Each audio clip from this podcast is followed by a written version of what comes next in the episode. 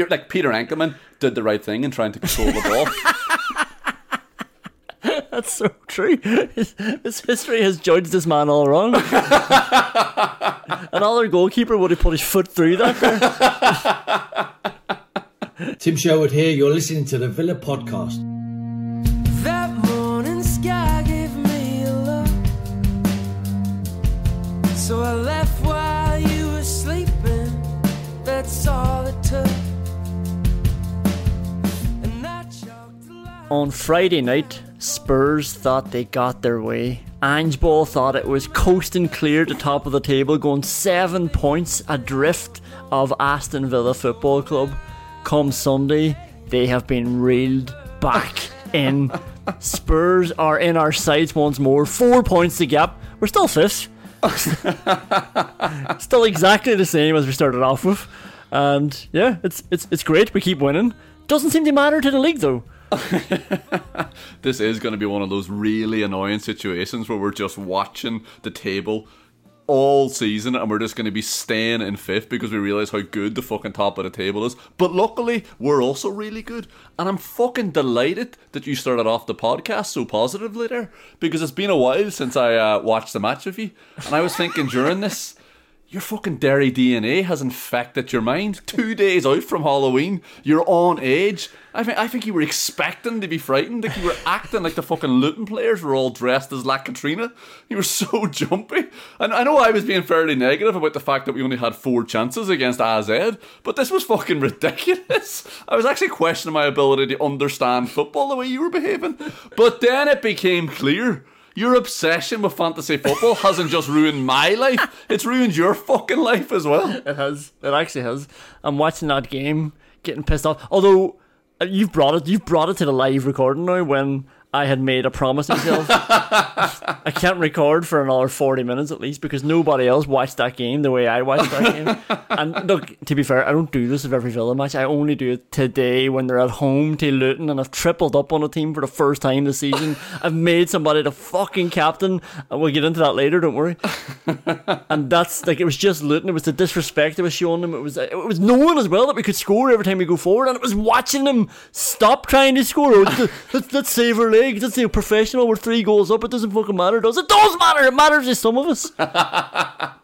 That is one of the most fr- most frustrating things about being the fan of an absolutely fucking lethal team like Villa now. You're just watching them keep the ball three nil up at home and wondering why they're not just one and twelve nil. Alright, let's, let's get into the goals, because we had another party at Villa Park. Only scored three goals today though. And the first one is gorgeous. Austin McPhee, I mean, he gets a lot a lot of abuse on this podcast as well as everywhere else, and it's another Austin McPhee concoction. It's a it's a free kick down at the, the corner flag really, and Douglas Luiz stands over it. I mean, I know what you're thinking. How come Connor's not upset that Luca Dean isn't hitting it? But I'm looking at this through a football prism, and Douglas Luiz takes it and he wraps his foot around it. Diaby doesn't wrap his foot around it. He just lets that bad boy go right past him. The Luton players are sold for a bar of chocolate, and John McGinn is there. And I crack up that John McGinn hasn't wrapped his foot around it either. It was sat up on his left foot. He had the angle. We know we can do it. We know we can just whip it into the far corner. But Luton maybe also knew that too well, and he just... It was too easy for him, really. It was lovely, lovely bit of footwork. He actually bounced it up for himself on his right as well and just passed it into that same corner I wanted him to on his right foot. Uh, yeah, but whenever I was watching it, I was thinking, why are we doing this again? So laboriously shifting the ball into a not better angle. Oh yeah, it worked! And doing it, it twice but as well. But, but the, the weirdest thing about that was that you were asking McGinn to shoot when there were still loads of bodies in front of me. Actually, it was brilliant to shift the ball like that. And... I'd say if there was a slow-mo angle from behind there, we'd all be put into a trance just watching that arse jiggle. The way he was able to manipulate that ball and manipulate his body into that position was incredible. And then just to calmly slot it into the net afterwards. And you were talking about he lifted it, bounced it up for himself.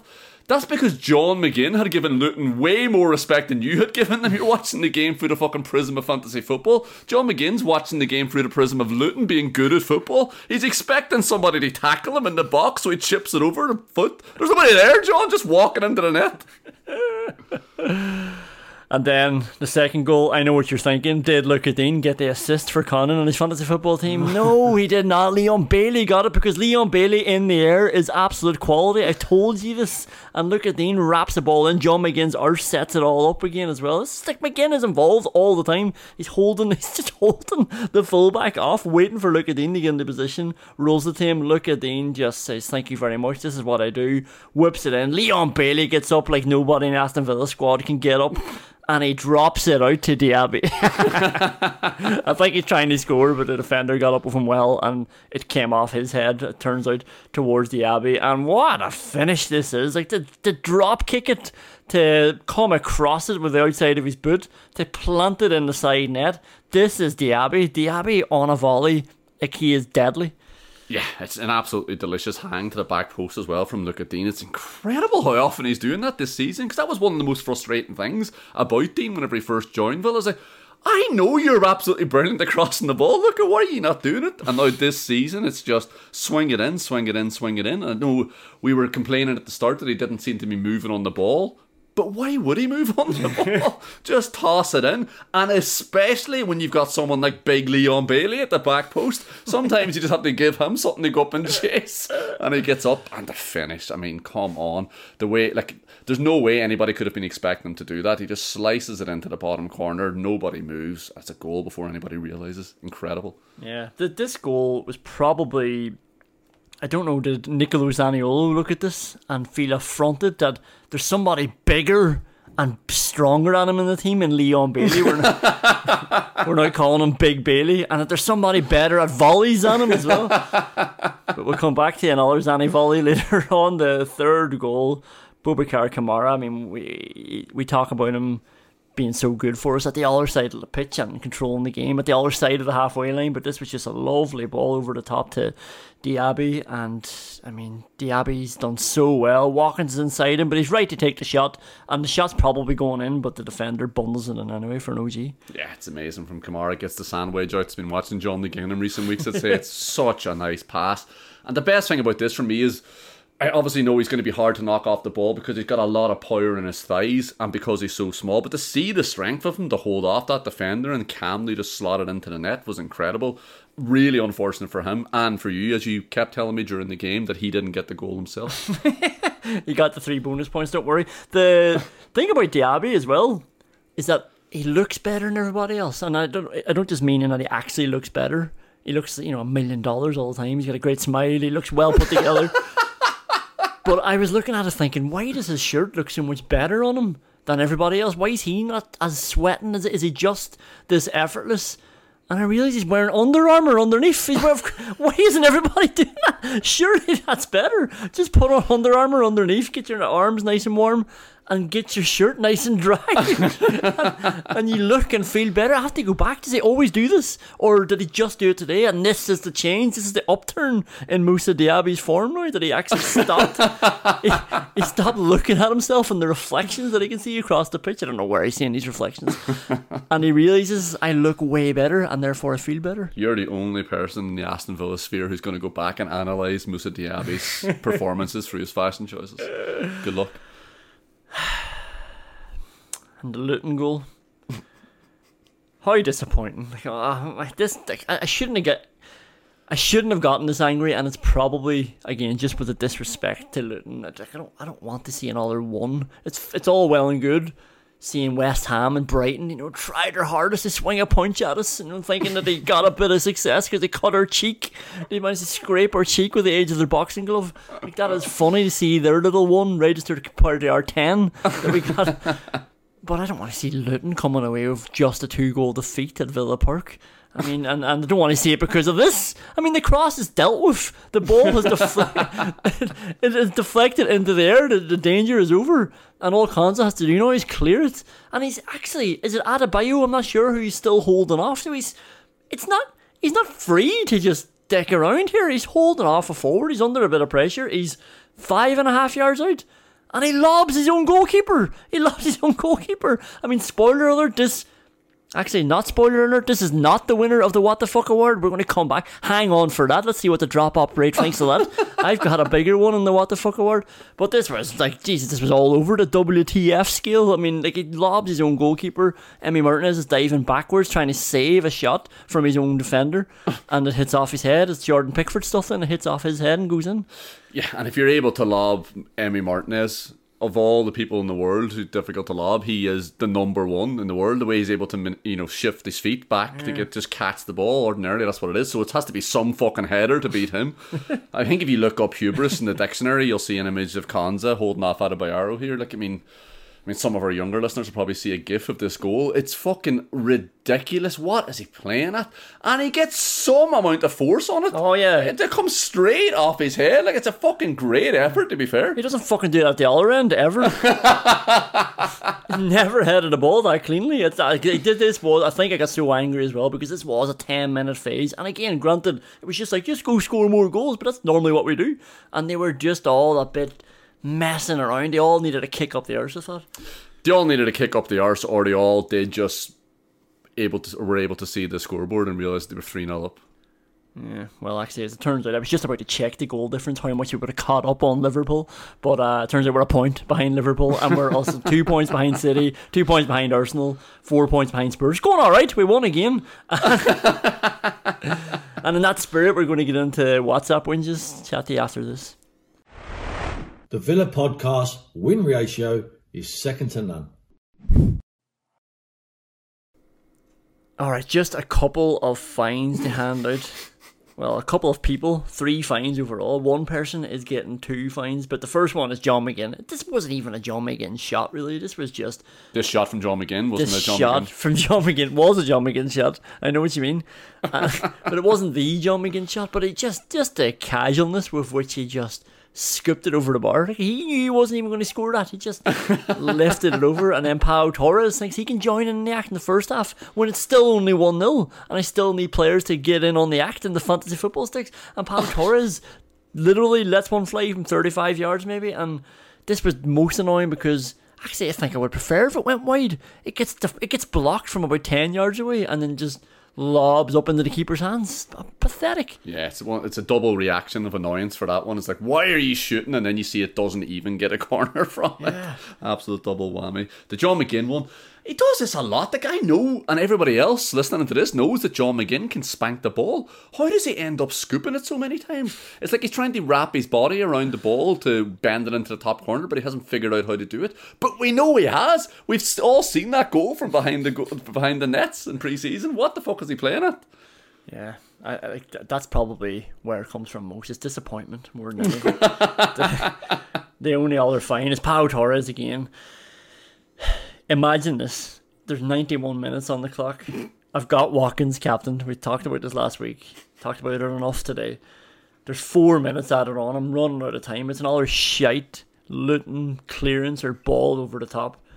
And it's dropping down to Pau Torres, who concedes an unnecessary throw-in. Now, maybe it is fine. It's just... Maybe it's unfair. Maybe it's coming from my issues that I need to sort out myself. But uh, Pau Torres has gotten fined for this before. When it's been laid on, I think it was Crystal Palace when we were chasing the game. And uh, Pau Torres has been burning. Pau Torres has played every minute, actually, since Tyrone Mings went injured against Newcastle. Pau Torres is going up on the Weimann meter. But Pau Torres also knocked that ball out of play on the halfway line when I needed... Not we. I needed that ball to stay in play, and they roll it back forward again. So he's getting fined for... unnecessarily knocking the ball out of play because he didn't want to unnecessarily take a risk in the ninety-third minute of the game. He's getting fined for ruining my season. Uh, the first the first WhatsApp whinge. Where are you going, Nicolò? I like Nicolò. I told you this before. I, I keep raving about him. But this is Forrest Gump stuff. Remember Forrest Gump where they had to unfurl the banner, banner to tell him to stop running? You've gone too far, Nicolò. You've gone like... It's like... It's it's Bertie T stuff. It's like he's happy to take on a man, even if he's going out of play with it. It's like, well, I could now pass the ball because otherwise I'm going to lose the ball and I'm going to go out of play. Or I could take on a man. Doesn't matter what the end result is. Yeah, the the reason this was so stark is because he's about a yard from the byline, and the way he decides to take on the man is to do him for pace. You can't do him for pace when you got a yard of fucking space to run into, Nicolò. What are you doing? And it was running at full speed towards a byline that was a yard away. Fuck me, mate. And then it's a shorter WhatsApp wins today, the only other one I have, but this is the most serious one. Respect Chiedozie Ogbene, for fuck's sake. I, I, Boubacar Kamara got shocked there. It was like, just, just like any other walk-on scrub had been coming up against him. I mean, Bob, there's there's thirty yards of space behind Boubacar. I don't know where Matt Cash is. I fucking know where he was. and, and he's just he's just flat-footed. And Ogbene says, well, see what you think of this. And he just burns him. And he, he gets an amazing ball across. And and Emi Martinez saves us, actually. I think Curtin Morris is coming right in there for an open net. But uh, I think he was just a little bit unaware of what was in front of him. And remember, Ogbene is number one on the would you sign that player just in case award. Yeah, I think Matt Cash and Boubacar Kamara were the only people who weren't watching that Ireland-Greece game at the Aviva. Oh no. They have to have been not watching it anyway, because we all know if he can see any amount of space in behind, I would actually have trusted Ogbene to line up the Luton defender in the position Nicolò Zaniolo was, because I know Ogbene can do somebody for pace in just a yard of space. I know he can do it. He's that good at dribbling. And you can't just be doing, like, Kamara was waddling over there, but the worst thing about this is Cash seems happy with the fact that Kamara's waddling over. Cash is just standing on the halfway line, hands on hips, thinking, I'd say Bobo's got this. It's Chiedozie Ogbene. Cash really is. He's just hanging up there in case we turn it over. Like, if we turn that over, I'm away again. So we're like, come on, lads, let's let's get it. Like, we can cheat in this game. We can we can cheat Luton. Uh, speaking of, would you sign that player just in case award? I've got one for this game. Kaminski, the Luton Town goalkeeper. Good performance. Good performance. Couple of cracking saves. Couple of really good saves. We'll talk about the Rosenthal award, but a couple of unbelievable saves. And we need a goalkeeper. That's probably the best thing about this season, is that Emery has finally figured out that we need a goalkeeper. And ordinarily yeah. in the Conference League, what you do is is switch your goalkeeper around, give him a bit of a run out, but he's not he's not taking chances with that anymore. The whole team is being rotated, apart from our goalkeeper and our two fullbacks, obviously. Yeah. But to be honest, based on what I was just talking about, Matt Cash, I'm happy for him to be dragged around Bosnia and Herzegovina or wherever he is next week. Full ninety minutes, deserves it. Yeah, all right, let's leave it there. We got some awards to do after this.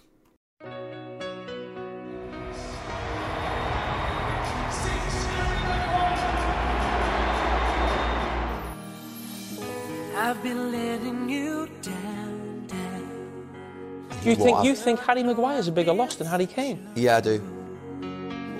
You lose Harry Maguire. That's a big problem for Gareth Southgate. His biggest problem? Yeah, I think it's his biggest problem. The situation got out of hand. I hope you understand. Are you mental? It can happen to anyone of us. This is analysis that you have to pay to get. That's bollocks on so many levels, because, like, number one, it's Harry Maguire. Oh god, I cannot believe that Harry Maguire has played six games this season and he's made the same mistake five times. Number two, the drop off from Harry Maguire to Tyrone Mings is not what Gary fucking Neville thinks it is. And I remember we were saying, Harry Maguire. Gary Neville, for some reason, has disappeared up Gareth Southgate's arse. I think we've got the best manager we could possibly have for an international team. I just don't know why Gary Neville is persistent in trying to talk him into Franz Beckenbauer.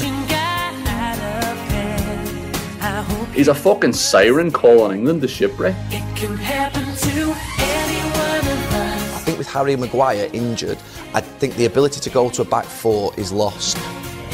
He was by far the worst player on the pitch. Come He's uh, really shit. Imagine Harry Maguire was missing. Harry Maguire!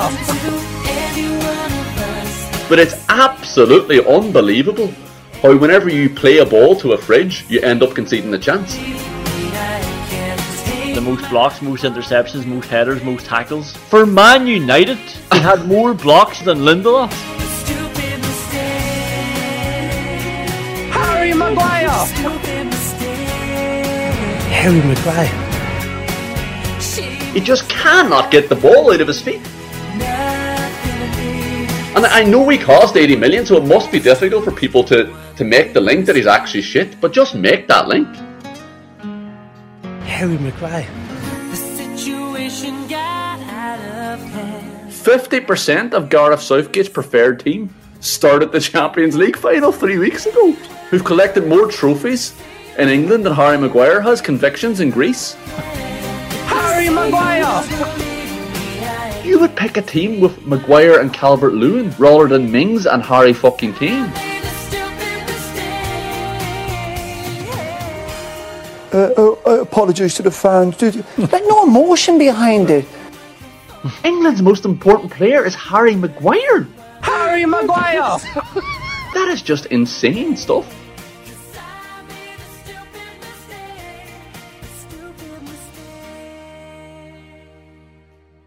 Grow up, Gary Neville. Oh, sometimes I forget what happened in these matches, and then I look at the Rosenthal Award and think, oh, what might have been. I mean, Jesus, this it's definitely a nomination for the Paul Merson. Oh, that was just filthy award. I can't believe we didn't get a goal out of this. I can't believe we didn't get a goal on a Zani volley. What he wanted all along. I mean, he's put in the perfect volley to start off his volley tally for Aston Villa, which is going to be sky high. It is going to happen, but hasn't sky high like most of his volleys. It hasn't happened yet. And this is Matt Cash. Matt Cash sets Diaby away. Diaby just drills it in that ball into Watkins that he always finds, and Watkins is sort of on the pirouette, halfway through his pirouette in the box, and Diaby will just play it into his feet because Watkins is blocking off everyone. And this time Watkins doesn't take it into his feet. He just dinks it off the top of his foot. It's gorgeous. And it drops out to Zanivolley. And he tries to side foot it. He tries to side foot volley it. This was the time. This was the time to just put your fucking foot through. You've tried it enough. You've got enough practice. Just lace that bad boy into the net. Yeah, there was absolutely no need to lift that into the air either. But this is the level that Ollie Watkins is playing at. Like, not only, uh, not only is he unbelievable, he's able to understand exactly what everyone around him needs. Like, this, not just the level he's playing at. This is just the type of partner that he is. Like, Watkins has given him everything he could have asked for there, and Zaniolo's just gone off and cheated on him. Like, what are you doing, mate?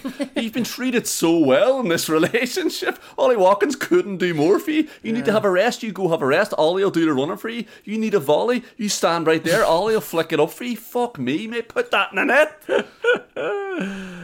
Yeah, that was so disappointing. Really deserves a goal. Ah, anyway, like it's actually, you look back at it now, I just forgot until I read it down, and it's just, it's not ruining the game for me. But... The second nomination for the Rosenthal Award is Ollie Watkins, and it's Cash drills it across. I thought Cash was offside. I don't think he was, and he drills it across. He looks up, he sees it, he puts it in front of Watkins. Watkins catches it. I mean, we're talking about the Luton goalkeeper being absolutely fucking brilliant, but the second one and the keeper does absolutely fucking brilliant as well. But come on, don't give him the chance. I mean, surely he's not expecting him to be that good and to go with his near foot and near hand for the second follow-up, but uh, maybe he just needs to... It's a hard one. Like, he's just trying to run into the ball that he thinks is an open net, and he's trying to just make sure he gets this on target. But maybe sometimes you need to make sure you get it on target before the keeper can block it. Yeah, I'm sure we, we would easily just be sitting here as well talking about him having rushed it. Why is he rushing it? I mean, the keeper's all over the place there. Yeah. Just take your time, Ollie. It's strange. So, I mean...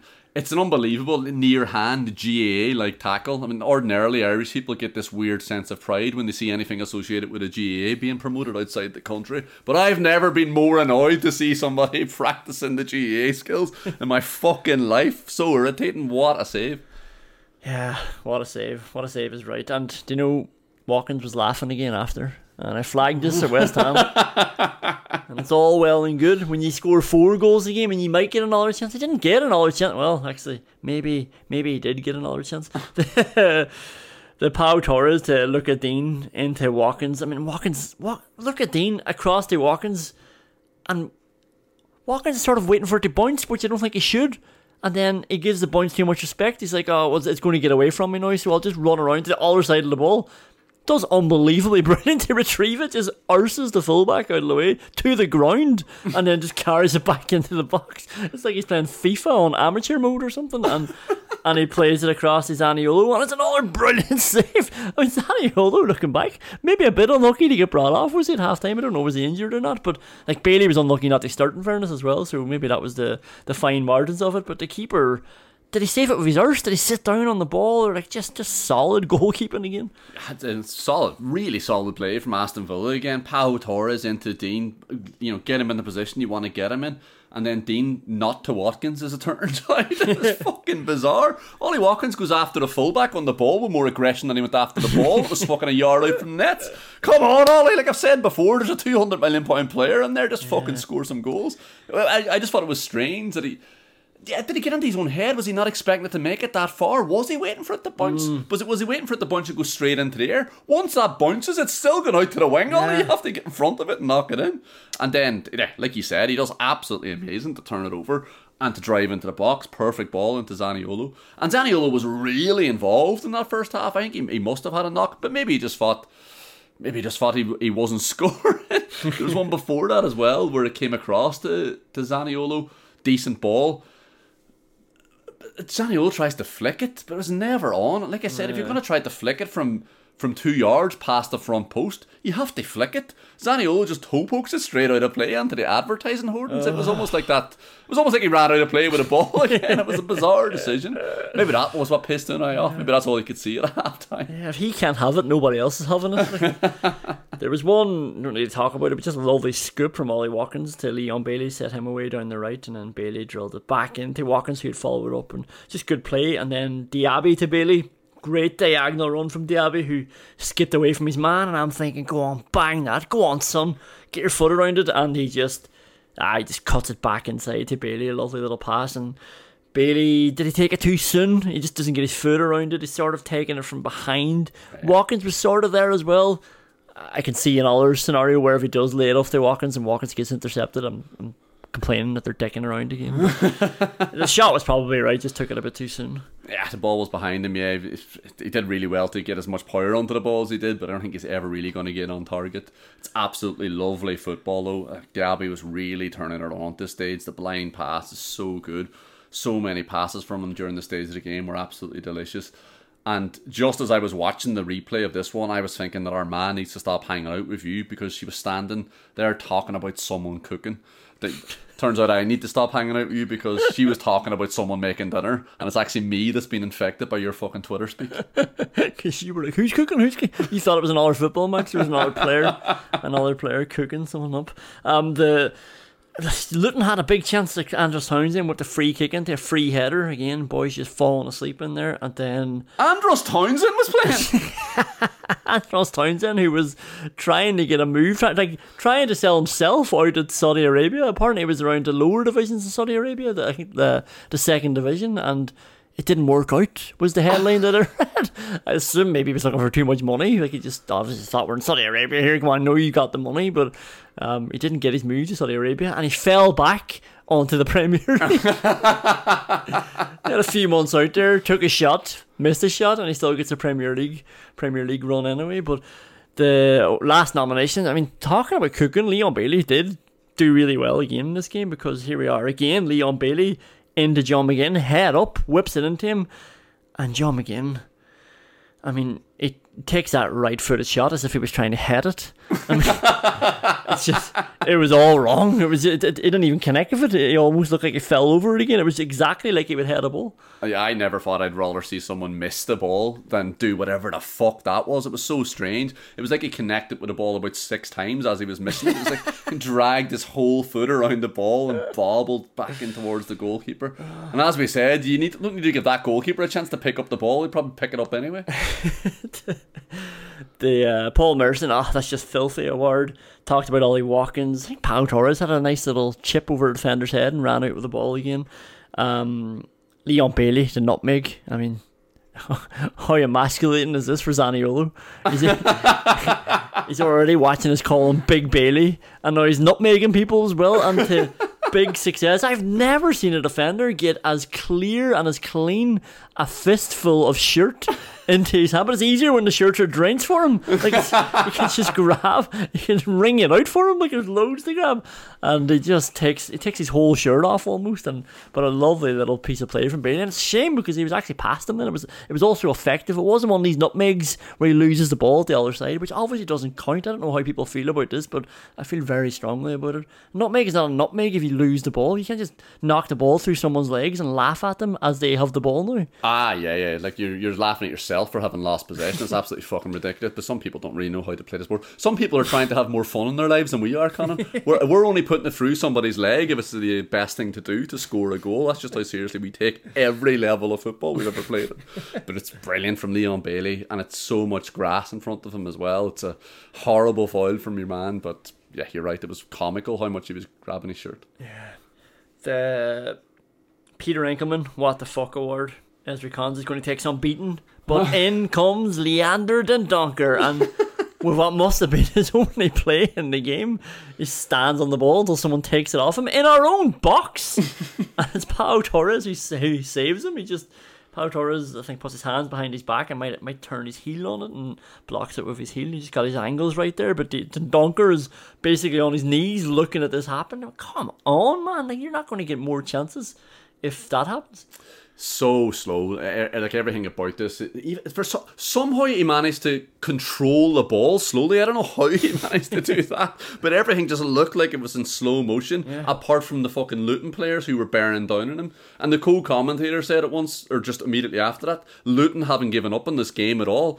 Of course they haven't.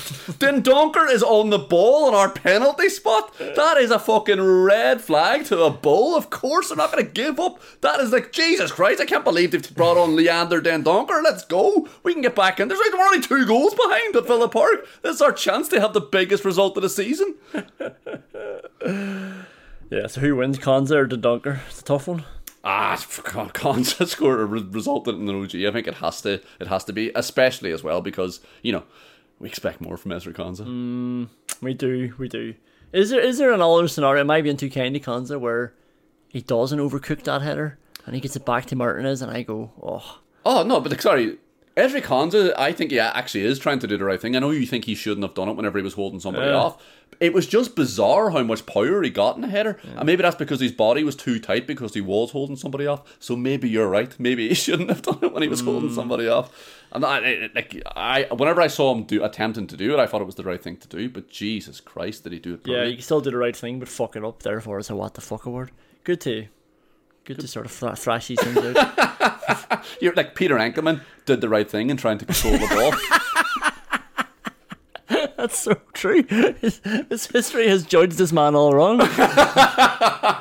Another goalkeeper would have put his foot through that there. Before his time, Peter Enckelman. The Peter Enckelman before his time award. The Ashley Westwood, oh, he was playing award. Andros Townsend, you mentioned him. Only one other nomination. Ross Barkley, welcome back to Villa Park. It's fitting that he's back with these jerseys, isn't it, as well? And he actually was competing with him, the only Luton player that that his white shirt looked darker. We, we could see sweat on his white shirt, the only player that that happened in the Luton team. And Ross Barkley was there. Not doing much though, was he? Yeah, but like, this is the weird thing. I mean, the the classic thing if you're if you're speaking in public is to make sure you're wearing a white shirt so you can't see the sweat. How the fuck has Ross Barkley managed to do this? This is ridiculous, and it's not warm outside. Maybe it's the Halloween factor. Maybe he was breaking into a cold sweat. Maybe he was afraid. Maybe he was afraid of big Boubacar Kamara pounding down the grass behind him. I don't know. But you should not be able to see a man's sweat glistening through his shirt when it's white, and his well, he's been nominated for the Ashley Westwood Award, so he's done fuck all. Why the fuck is he so sweaty? No idea. He did think he almost got a chance towards the end, and the, he missed, and the fans loved it, and the commentator said he was offside anyway. So depressing. There was one time I think he might have. Uh, the one other time I remember, and this is how sad a performance it was. He. The Did Luton shout for a handball? I think it was a handball, in fairness to them, the Luton fans, on Douglas Luiz. The ref didn't see it, and then the Villa fans were doing that, handball, handball. Mm. And then the ball got went out for a throw, and then it came back onto the pitch, and Barkley was grabbing it to throw it out to the throw-in taker again. As he grabbed it, everyone went, "Ah!" That's absolutely amazing. Yeah, burning. Villa Park you... going up on the Weimann meter. The only other time I remember him is whenever he let his forward drift five yards offside and then played the ball through to him anyway. Yeah. Fuck me, mate. I know it's hard to see with a sweat dripping from your forehead into your eyes, but come on. You know where the offside line is. And let's go to the Weimann meter. Let's put Ezri Konsa down, will we? He's going up every single week in the spirit of being more demanding. In, in the spirit of having a connection with our supporters. I think, I think this is the stuff that Emery wants us all to do. Ezri Konsa, Ezri Konsa has to go down this week, right? Ah, absolutely. Yeah, yeah. He's having too much of a connection with the ball in his head. Forget about the supporters. And look, Ezri Konsa coming down in the Weimann meter. He's still in the lead on the Weimann meter this season. I'm going to put Watkins up, right? And like, ah, this is imagine it. that. Imagine that, because they didn't give me any points for my captaincy. So this shows you how much I put that aside, how much I will do that in the interest of actually making a football podcast. But I think I texted you during the week, in the last seven seasons, seven seasons, Ollie Watkins has missed eleven league games. And I'm not even including this season, which will now be eight seasons. He hasn't missed any this season. So in the seven seasons before that, he's missed eleven league matches. And I don't know how many of those were due to suspensions or being dropped or anything. Like, does he ever get injured? It's actually incredible. I don't think I'm actually worried about him being injured now. Just just let him play. He's just, he's a machine. He's a machine, and he can do everything. He can do everything except score when I make him captain. But ah, I love him. That's an absolutely ridiculous stat, yeah. And I'd say a fair few of them probably were whenever Steven Gerrard was just looking for a bit more quality and was rotating between him and Danny Ings. Absolutely ridiculous athlete, incredible, and like we said before, he is the epitome of the Andy Weimann meter. I can't, like, I'm not, gonna, I'm not gonna fucking demean Ollie Watkins by comparing him to Andy Weimann. Let's move on. Going up on the Weimann meter, Moussa Diaby has to go up. I think I might have put him down there a couple of times, but um, this is a Diaby I was talking about a few games before that when I said I think he might be the best player in the world. This is Diaby, and I think if he gets confident, I think it's clear that he's going to be cooking. As our ma would say. Yeah, it's it's the array of skills. I mean, and this is why you were talking about him being the best player in the world. This is why I said he's like a shit version of Messi, which is an unbelievable compliment. Don't anybody get angry at that. it's, it's because he can do everything. It's, it's the pace, it's the skill on the ball, but it's also the vision, the creativity. It's absolutely ridiculous. Like the, the blind passes, the no-look passes. The passes he plays into Ollie Watkins, I think, are one of the most exciting things about Villa. He plays the ball so many times to Ollie Watkins, yeah. And I'm not expecting it. I can't see it at all. Yeah. And I'm fucking watching game on a T V. I can see the whole pitch. I can't see that the pass is on. And then all of a sudden, Ollie Watkins is free with a yeah. goalkeeper. He sort of carries it a bit like Messi in terms of, do you know what? He's sort of stumbling to his right as he's going forward, but obviously he's doing it really fast. So he's sort of falling to his right, and his left foot always has the ball. So it means he can go left, or he can go right, and they're all terrified. Or he can just bang.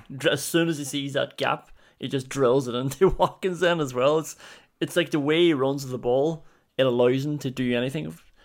Almost like Jacob Ramsey. this, is, this is the level he's at. And actually, hang on, going down in the Weimann meter is, how many commentators are going to mention the fact that Villa are missing all these players, and they, they'll read them all out, and they'll forget potentially our best player. They'll forget Jacob Ramsey.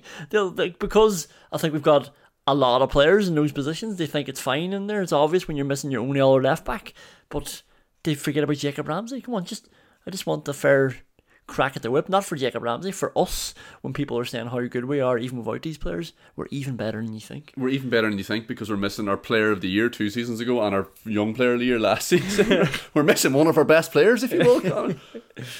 Going up, Douglas Luiz is just running the show again. Everything looks so easy for him. He's in these games as well. He just pushes on so comfortably, so much higher up the pitch. And I saw something during the week that the Saudi Arabian clubs are prepared. Andros Townsend, close your ears. They're prepared. They are prepared to spend sixty million on Douglas Luiz in January. I hope that's his fucking salary they're talking about. Exactly. They who do they think he's playing for? Do they think Villa are going to be bowled over by sixty million here? They sold they sold a sub to Man City for a hundred million. Like they gave Man City not not our sub. They gave Man City a sub for a hundred million. Like there you go, in case you need him, you can have him. I mean, Douglas Luiz is not with a three and a half year contract playing at this level in a team that's well, they're probably going to be fifth forever in a team, in a team that's top five in the Premier League. He's not going for sixty million.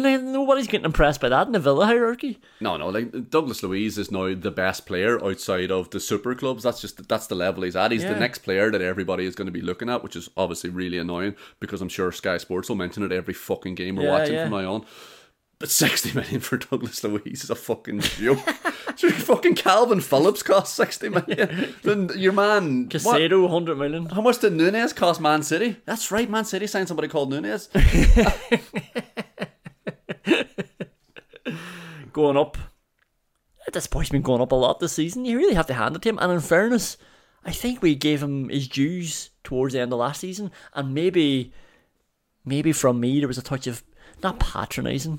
But I was thinking, you know, maybe maybe I'm just saying this because, oh, what a good tripper Lucadine is there, just just hanging in there and being ready for whenever we want them. But Lucadine, we, we've needed him all season. He's been brilliant. It's not like he's just been slotting in. It, it takes some doing to get rid of him now, actually. And I'll tell you what, the reason he's going up specifically in this game is because when he went down injured, it was like, oh, fuck. Shit. Like, yeah, we actually have nobody, but we also don't want to go out Lucadine now as well. Yeah, he's playing he's playing unbelievably well. And I'm playing all the time. I'm playing every single minute of every game. Yeah, yeah, he's been incredible. I think you're right to put him up, and I think we will probably continue to put him up as well because he's playing so hardily as well. You can see him sprinting back. It's like he's had a new lease of life, and maybe it is. He did look a little bit frustrated every time he came on, or every time he was used as our more solid defensive option at the back end of last season. Like, this is like Grealish at Man City. It's like, it's like when you play, you just, just keep it tight. This is how we play. You know, this is what we do at Man City. Watch and learn. It's going to take you a year to figure out you have to touch the ball and then roll back to the left back. And then Doku comes in and his first season. It's like, let's go! Let's go. It's just bombing at people. He loses it. It's fine. They go at them again. And then when Grealish gets to come on to save Doku's legs, like Dean last year, Moreno's having all the fun. Dean's coming on now. Come on, we're ahead. Keep it tight. Grealish, you're coming on. Nothing stupid. Don't be taking on your man. Don't care if it's James Milner. Just turn around, pass it back. Yeah, but he, like, he really seems to understand his role. Like, he's getting forward and then he's bombing back as well. It's like he yeah. realises he's playing for a team that are trying to achieve something, so that he can't just whip across and somebody misses and stand there looking annoyed. Like he, he has to get back. He's, he's the left back for the team. Yeah. You know, he has to sprint back there. And sometimes it just takes a little, a little moment, like realising you're the only man who can do it now. Maybe there's been incredible man management as well, or maybe the previous manager wasn't that good. Anything else? Anybody else going up on the Weimann meter before we wrap it up? Chiedozie Ogbene is obviously going up on the Weimann meter. The only reason that you did, we can confirm, by another season, another season's worth of Ireland games. But I believe, I believe that you might get potentially a playoff game for Ireland in the Euros. This is absolutely ridiculous. They sent out, almost immediately after we recorded that podcast, they sent out another reminder email saying, listing out the fixtures for next season, which is three Nations League games, three friendlies, and then in bold, potential potential playoffs. I mean, do me a fucking favour. A couple of European countries would have to invade another couple of European countries and get disbarred from UEFA competitions for Ireland to be able to enter the fucking Euros. And just as we say that, just as I'm about to wrap up, Man City are about to wrap up Man United season with a three nil away win at Old Trafford, and Erling Haaland has scored two goals and he has assisted as well the other goal. The first time I took him off captaincy for the season was today, so I can't even enjoy Haaland's haul. And with that, have a have a good rest of your weekend. From a Villa point of view, it's great. The football's going brilliantly, but just spare a thought with me. Don't be celebrating too hard. Know that somewhere out there, somebody is not enjoying it, and that somebody is me. Thanks a million for listening, and we will chat to you in the next game. Well, we'll definitely chat to you in the next game. When is the next game? Whenever it is, we'll be coming live straight afterwards again. See you soon. All the best.